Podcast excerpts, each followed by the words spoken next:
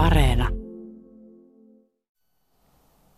Nyt ollaan Arto Maunulan Uuna-lehdossa, joka ehkä kaikesta huolimatta on näistä pääkaupunkiseudun ja Helsingin alueen hautausmaista ei se tunnetuin. Hietaniemi ja Malmi ja tietysti te omalla laillaan Honkanummi ovat ne, joista aina puhutaan, mutta tämä Maunula Uunalehto, tämä on hyvin rauhallinen paikka. Tämä on hyvässä kunnossa, täällä on avaruutta. Tänne on oikeastaan mukava tulla muistelemaan ja tällä kertaa muistelemaan miestä, joka kävi viidet olympiakisat ja on Suomen menestynein ampuja olympiatasolla. Kaksi kultaa ja yksi hopea. Sinä muistat hänet varmaan jo Jyväskylän ajoilta. Joo, Pentti Linnosvuo oikeastaan liittyy ensimmäiseen semmoiseen, jonka uskon olevan ihan oikea muistikuva vuodelta 1956. En paljon muista Helsingin olympiakisoista vuonna 1952, koska silloin ikävuosia ei tainnut olla kuin neljä tai melkein viisi, sanotaan nyt suoraan niin, ettei liioitella. Mutta vuonna 1956 jäi, Linnosvuo jäi mieleen, kun siihen aikaan Melbourneissa olympiakisat järjestettiin tuossa marras-joulukuussa, eli aikaero oli semmoinen 8-9 tuntia. Aika oli edellä Suomea ja, ja tuota, keskisuomalainen lehti tavallaan kilpaili radion kanssa. Ja joka kerta, kun siellä jotain tapahtui, niin keskisuomalaisen konttorin ikkunaan Jyväskylässä laitettiin liuskoja, joissa kerrottiin, kuka on voittanut, kuka ei. Ja niitä me käytiin katsomassa tuoreeltaan ja muistan kyllä, että joskus siinä puolen päivän maissa, joka oli silloin jo ilta Australiassa, niin siinä puolen päivän molemmin puolin niitä tietoja tuli ja siitä jäi mieleen se, että siitä ensimmäisenä sain tuoreeltaan lukea, että Pentti Linnosvuo on voittanut vapaapistooli ja tulihan siinä sitten painissa Lehtonen ja Mäkinen, joten se oli aika hyvää palvelua. Niin on, ne hauska, kun kesäkisat todella oli. Tämäkin voitto, tämä Melbourne voitto Pentti Linnosvuolle tuli 30. marraskuuta ja kyllä muistan ne Pekka Tiilikaisin ja Paavo Noposen selostukset, kun he saavat kertoa suomalaista olympiajuhlaa kesäkisoista Suomen itsenäisyyspäivänä, joka tunnetusti on 6. päivä joulukuuta, niin onhan siinä kaikenlaista. Mutta Pentti Linnosvuon elämä käynnistyi Vaasassa 17. päivä maaliskuuta 1933 ja aika lailla ikävä kyllä dementoituneena hän sitten 13. päivä heinäkuuta 2010 Helsingissä menehtyi 77-vuotiaana. Viidet olympiakisat, Suomen menestynein olympiaampuja, merittäjä on, mutta sen lisäksi hän oli kyllä varsin kulmikas olympiasankari, oli ristiriitoja, oli epäluuloa ja se mikä on mielenkiintoista, niin, niin aikamoinen määrä katkeruutta. Jostain syystä hän oli sen tyyppinen ihminen, joka, joka koki niin kuin, hän oli pedantti ihminen, joka valmistautui kaikkiin kilpailuihin ihan viimeisen päälle ja huolellisesti otti huomioon säätilat ja aikaerot ja kaikki tällaiset. Ja jotenkin se pedanttisuus näkyy sitten myös siinäkin, että hän ei sitten aina kaikkea herrojen päätöksiä hyväksynyt ja koki jotenkin ammunnan tai ampumisen, kumpaa sanaa nyt halutaan käyttää, ja itsensäkin vähän huonoon asemaan verrattuna moneen muuhun urheilulajiin. Ja, ja kyllähän se tietysti tuntuu vähän huvittavalta jälkeenpäin, koska tuota vuonna 1998 hän sai Suomen urheilun suuren ansioristin Heikki Savolaisen kuoltua ja sitähän voi kantaa yhtä aikaa vain 12 suomalaista urheilussa jollain tavalla tai toisella ansioitunutta. Ja ja vuonna 1968 hän kantoi Suomen lippua Meksikon kisojen avajaisissa ensimmäisenä ampujana. Ja toinen ampuja, joka on saanut vastaavan kunnian, on Juha Hirvi Pekingissä 2008, joten kyllä häntä niin kuin arvostettiin, mutta jotenkin hän koki sitten, että ja tietysti siihen liittyy vielä se, että hän pyrki niiden viisi olympiakisojen jälkeen kolme kertaa vielä olympiakisoihin, mutta silloin hän totesi, että omat koirat purivat, eli ampujainliiton johto ei häntä suositellut jotenkin näen sen katkeruuden ehkä sillä, että kun ei se menestyminen ja siihen ajan laittaminen ja vaikka urheilun yhteydessä ei koskaan saisi käyttää varmaankaan sanaa uhraus, niin hän, hän kuitenkin laittoi rahaa ja ei sitä maallista mammonaa ja hyötyä sen ajan ampujille tullut. Eli, eli toisin sanoen hän niin kuin, se on varmaan yksi osa, koska ei, Pentti Linnosvuon työura on ollut sellainen, että sillä olisi erityisesti päässyt rikastumaan. Kai hän kuitenkin olisi jollakin tavalla toivonut ehkä vähän korkeampaa elintasoa ja, ja sitä, että, että elämä olisi ollut siinä suhteessa helpompaa, mutta aikamoinen matkahan se on ollut siinä mielessä, että jos 33 on syntynyt ja 39 perhe on muuttanut Helsinkiin ja siinä välissä sitten isän valtion rautateiden töiden kautta on oltu Kurikassa, Seinäjoella, Ojakkalassa ja Hangossa, kun kaksi russakkoa muuten menee juuri ohi kovinkin tyytyväisenä selvästi on ollut mitä syödä, niin se matka sinne Helsinkiin ja, ja sitten pikkuhiljaa ne urheiluharrastukset. Pentti Linnosvuo ehti harrastaa jääkiekkoa, koria, jalkapalloa, HJKissa, Eiran kisaveikoissa, Viipurin susissa ja kerrotaan, että hän pelasi muun muassa kiekkoa Esko Rekomaan kanssa HJKssa ja joku tieto kertoo, että hän olisi ollut myös maajoukkuetason, lähes maajoukkuetason palloilija, menee ja tiedä. Se on kuitenkin selvää, että kymmenvuotiaana alkoi se ampumisharrastus. Kymmenvuotiaana alkoi ja, ja se, miten hän nousi sitten suoraan huipulle, on kyllä aika ainutlaatuista. Sitähän tapahtui ennen vanhaa nykyhuippuurheilussa. Huipulle nouseminen ei ehkä niin yksinkertaista olekaan, mutta Pentti Linnosvuolle se oli. Mutta kai siihen oli taustalla sitten se, että kun hän kymmenvuotiaana piteli jo käsissään isän parabellumia, vanhaa sotilaspistoolia, jolla pystyi ampumaan niin sanottuja pennin paukkuja. Siinä oli sisäpiippuja, ammuttiin tämmöisiä penninkäisiä. Ja ehkä sitten se, joka ei luonnon ja lintujen ystäville ole mikään tietysti kiva kertomus, mutta 14-vuotiaana, kun he viettivät kesiään Särkisalossa rautatievirkailijoiden kesäkodissa, niin siellä emäntä oli murehtinut, kun rastaat söivät marjat pensaista ja mansikat maasta. Ja, ja sitten joko se oli emännän idea tai sitten Pentin, mutta tuo parapellum isän ase kädessään, hän kierteli kolmisen viikkoa marja-alueita ja napsi rastaita ja kirjasi pedanttina poikana jo silloin kaikki osumansa siniseen vihkoon ja niin siinä oli käynyt, että kun kesäloma oli ohi, niin marjapensailla ja mansikkamailla ei kovin paljon rastaanlaulua enää kuulunut ja siniseen vihkoon oli merkattu peräti 453 rastasta, jotka olivat kokeneet ennenaikaisen lopun. On sanottu, että ne oli räkättirastaita suuri osa, mutta saattoi siellä joitakin muitakin lintuja joukossa olla. Eihän se lintujen ystävälle kiva kertomus ole, mutta toisaalta mansikan syöjät pitävät. Niin, samaan yhteyteen tulee sitten mieleen se, kun Kalevi Kallu Tuominen, olympiakomitean valmennuspäällikkö emeritus ja vaikka mitä, oli kysynyt jossain vaiheessa, että pystytkö muuten ampumaan jäniksen juoksusta, niin ilme oli ollut jonkin verran ihmetellyt ja sanoi, että tietenkin pystyn. No se varsinainen ampuminen alkoi sitten 15-vuotiaana 1948 Suomen metsästysyhdistyksen radalla Huopalahdessa ja kivääristä se alkoi, mutta vasenkätinen linnosvuo koki se ilmeisesti jotenkin hankalaksi ja siirtyi pistooliin ja häntä opasti muun muassa veli Jussi Hölsö. Siinä vaiheessa hän kävi sitten Arkadia yhteiskoulua ja Vuonna 1951 Linnosvuoja voitti kuvioammunnan Suomen mestaruuden huipputuloksella 296 ja pääsi olympiavalmennukseen ja pääsi sitten jo Helsingin kisoihin vuonna 1952 oli siellä viides ja oikeastaan mielenkiintoista on se, että oppi-isä veli Jussi Hölsö oli samoissa kilpailuissa 14.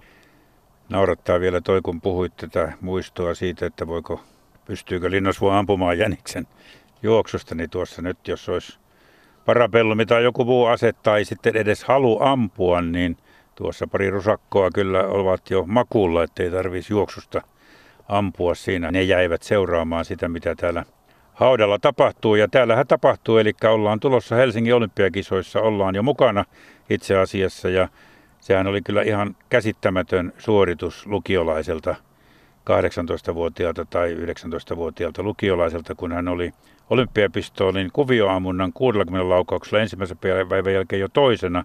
Hävisi lopulta sitten vain kaksi pistettä voittajalle, yksikätiselle unkarilaiselle Karoli Takatsille, mutta sillä tuloksella Linnosvuo oli vasta viides. Hopea ja pronssi jäivät pisteen päähän.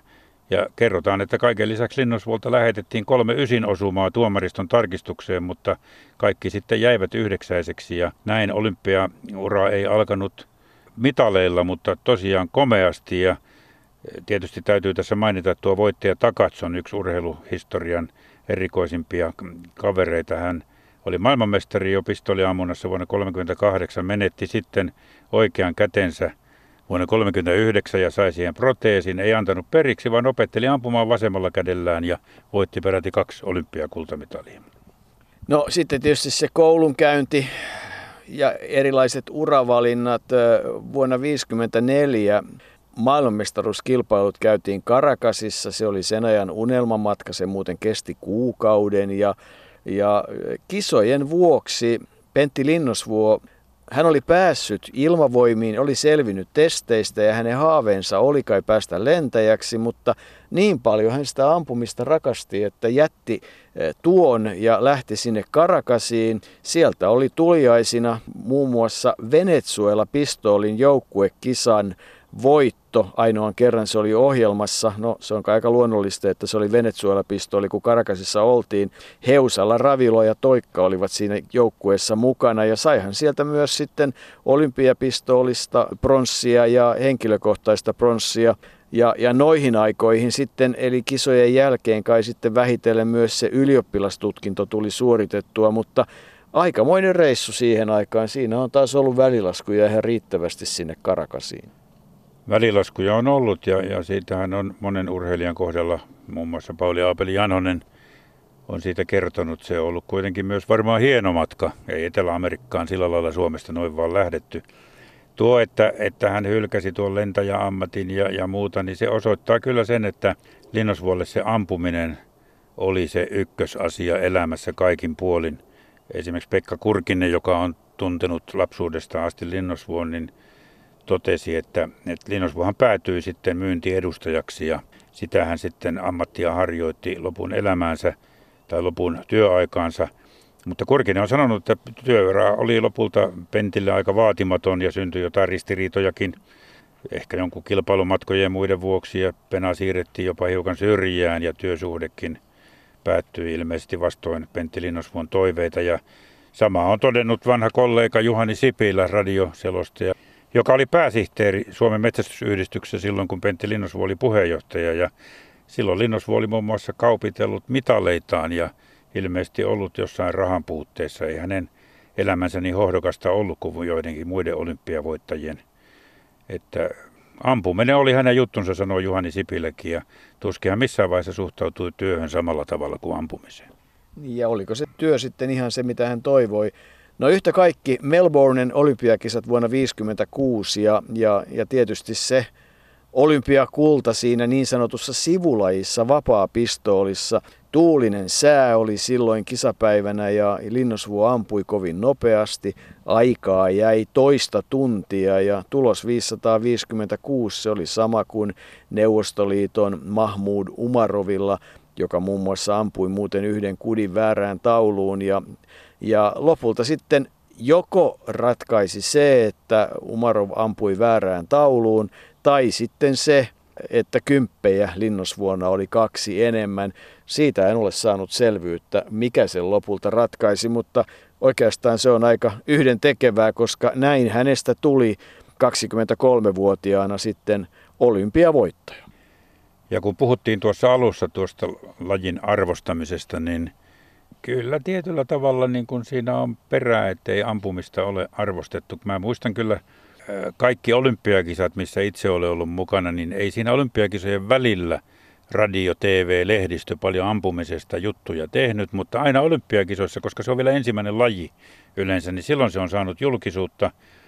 Nyt se on, tilanne on ehkä vähän muuttunut, mutta pitkään se oli sillä tavalla ja se mihin ajoin tuossa tarttua oli se, että silloin kun Pentti Linnusvuo voitti siellä Melbourneissa, niin Maileri Olavi Sallosola oli todennut, että tuo Pentin ykkössija vastaisi 1500 metrillä 12 sijaa, joten se on aika tylysti sanottu ja osoitti, että ei muutkaan urheilijat sillä lailla niin kuin ampujia pitäneet kovin suuressa arvossa.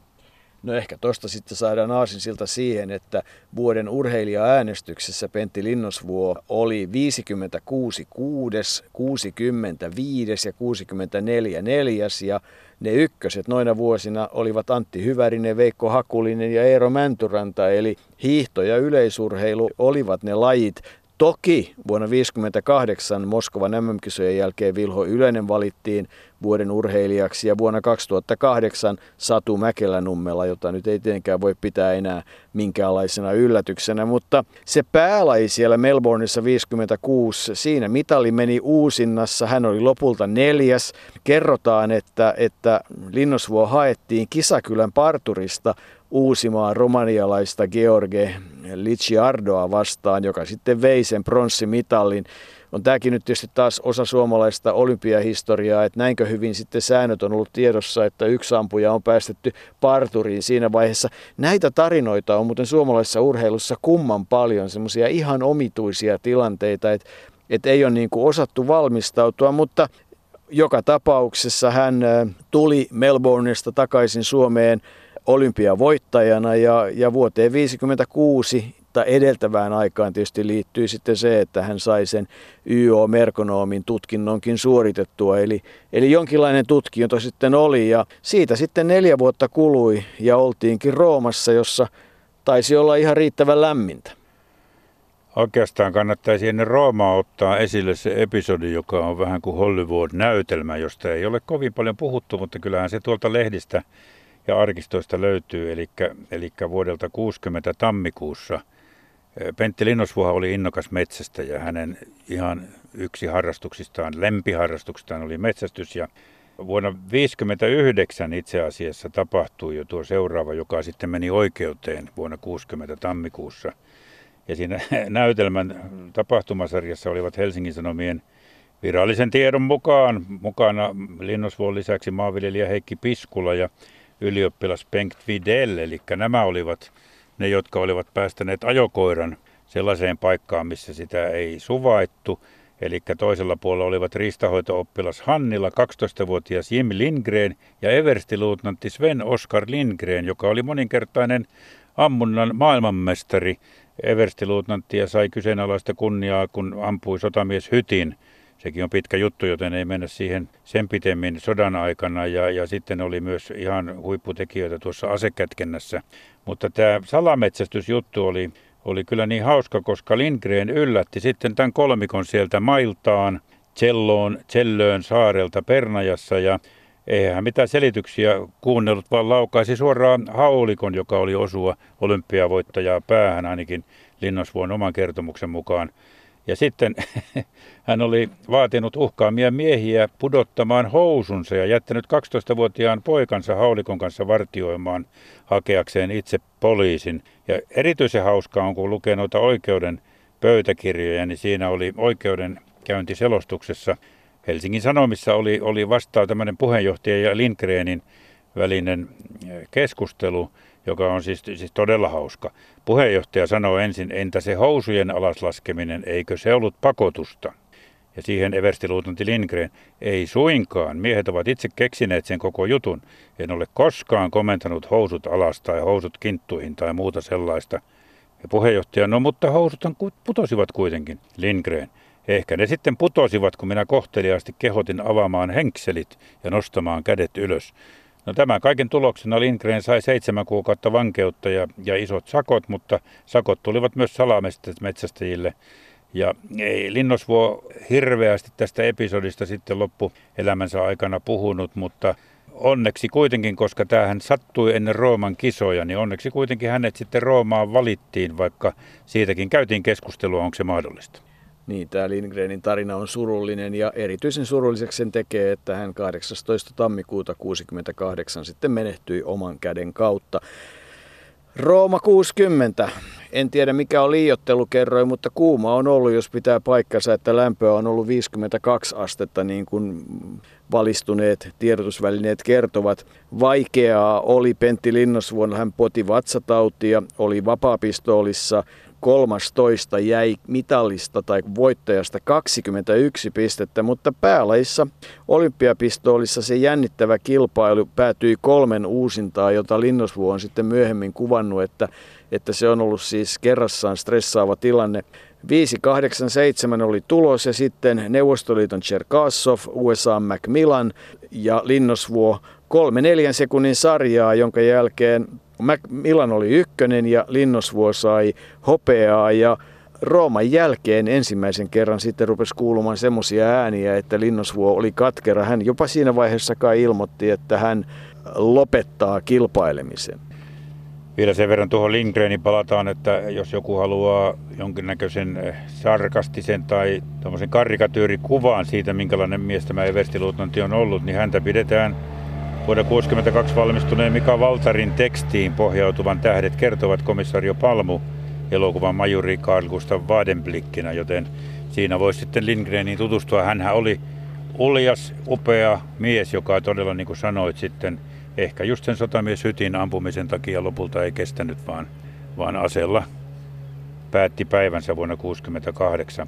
Roomasta tuli siis hopeaa ja, ja sen jälkeen oli vuorossa neljän vuoden kuluttua Tokio ja ennen Tokio Linnosvuo jo meinasi, että ei hän minnekään Tokioon lähde, koska ei hänellä ole siihen varaa. Ampuminen ei ole mitään halpaa puuhaa, hän itse sanoi, vaan pitäisi uhrata vuodessa omia varoja pelkkiin panoksiin – 80 000 tai 30 000 markkaa ja sitten tulee kaikki muut jutut, mutta kyllähän hän sitten lopulta se toki jo lähti. Ja täytyy tietysti muistaa, että vuonna 1963 oli rahauudistus, että otetaan noista summista pari nollaa pois ja sitten jaetaan kuudelle, niin päästään euroihin. Oli miten oli ja sitten jotain kerrointa päälle. Asakan ampumastadionilla otellaan tänään maanantaina olympiapistoolin kullasta. Ilma on täällä aurinkoinen ja olosuhteet hyvät. 35 maata ja 56 osanottajaa osallistuu kilpailuun. Suomea edustavat tässä lajissa Pentti Linnasvuo ja Kalle Sievänen. Nämä asiantuntijat veikkaavat, että tämä toinen erä tulee olemaan erittäin jännittävä ja siinä ratkaisee loppujen lopuksi voittajaksi tai tulee voittajaksi se, jonka hermot parhaiten pitävät. Linnosvuon täytyy ampua ainakin vähintään 291 pistettä voittaakseen tämän hetken parhaat. Katsotaan kuinka Linnusvuon hermot pitävät. Ja nyt ovat tällä Asakan ampumastadionilla hiukset pystyssä ja hermot kirjalla, sillä äsken juuri päätti Linnosvuo ampumisensa. Hän ampui 295 pistettä toisessa sarjassa ja uuden olympiaennätyksen yhteistuloksessa 592 pistettä. Kilpailut Asakan stadionilla ovat päättyneet. Jännityksen hiki on kuivumassa ja meillä suomalaisilla on suuri ilo. Pentti Linnosvuon tulos kesti ankaran takaajon. Hän on jälleen kultamitalimies. Ja tässä lopullisia tuloksia odotellessa me rupattelemme hetkisen.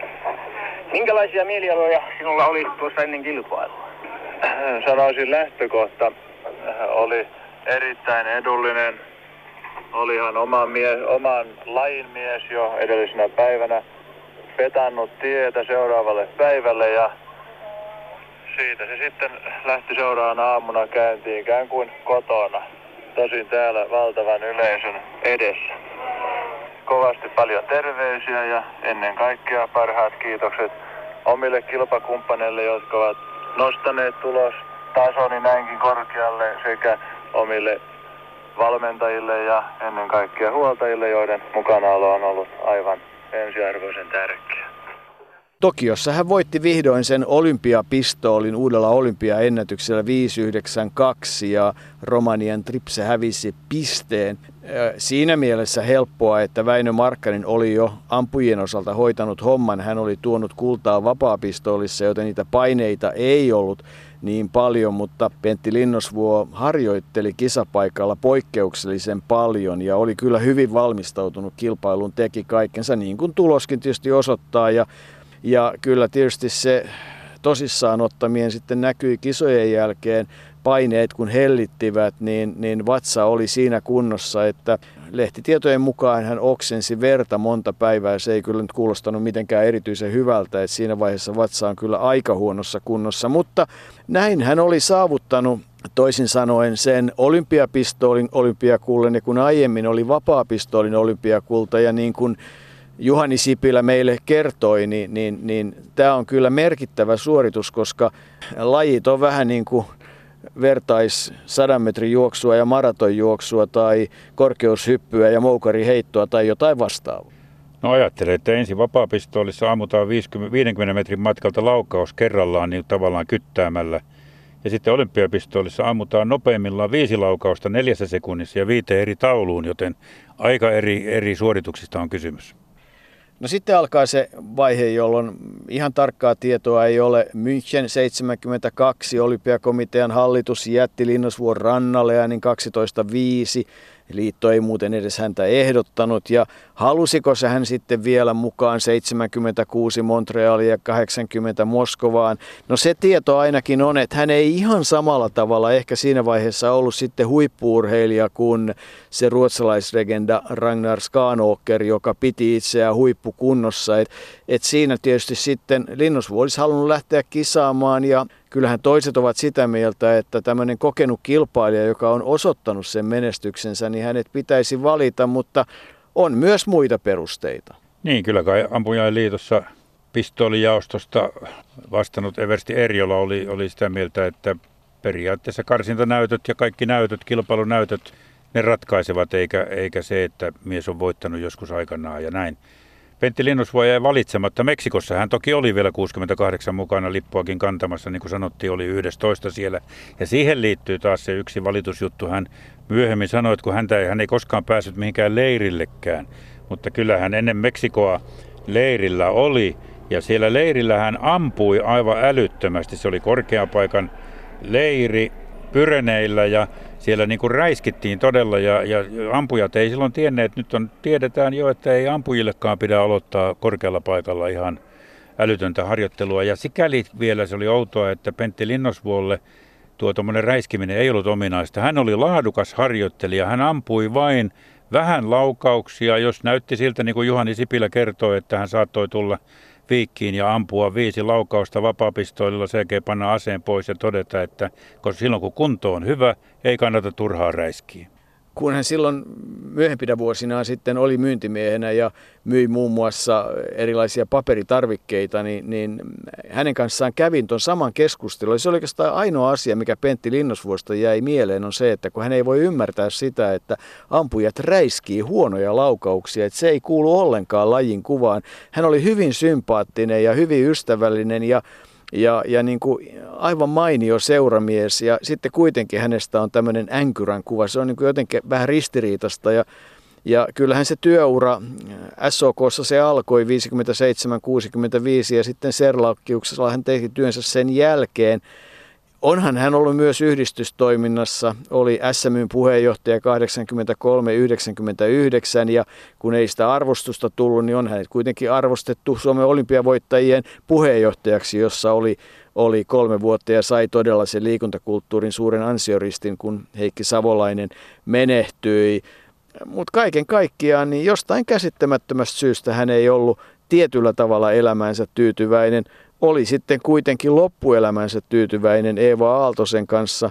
Sitä tietysti edelsi se ero Terttu-vaimosta, mutta niin sanotaan, että ne viimeiset vuodet olivat onnellisia. Ja kyllä sitä jonkunlaista mammonaakin oli, koska kellari tuntui olevan täynnä pateja. Niin, jossain vaiheessa sieltä löytyi peräti 26 000 patruunaa ja siitähän aiottiin ja nostettiinkin jotain syytteitäkin, mutta kuten Juhani Sipilä sanoi, niin kyllähän kuka tahansa asianajaja olisi pystynyt sen nopeasti kumoavaan, koska saahan kotona säilyttää kaksi kiloa ruutiakin ja noissa 26 000 patruunassa ei edes niin paljon ruutia ole. Mutta kyllähän niitä pateja sitten, ehkä se johtuu sitten laadukkaasta harjoittelusta, että niitä jäi. Eli hän ei, ne ei räiskinyt ja ampunut niitä pois, kuten, kuten on. Pekka Kurkinenhan viimeisen haastattelun teki Pentti Linnusvuosta vuonna 2004 ja Silloin oli dementia jo alkanut vaivata, mutta niin olivat vanhat kaverit kuitenkin aloittaneet kysymyksellä, että mikä on onnellisen elämän salaisuus. Ja senhän Ernest Hemingway on sanonut osuvasti, että hyvä terveys ja huono muisti. Yhtä kaikki. Pentti Tapio, Aleksi Linnosvuo. Täällä hän nyt lepää Maunulan Uunna-lehdossa ja se paikka tässä haudan äärellä, missä häntä on muisteltu, niin tämä on ollut hieno hetki siinä mielessä, että täällä on saanut olla – rauhassa täällä on. Luonnon keskellä koivujen katveessa hyvä Pentti Linnusvuon levätä.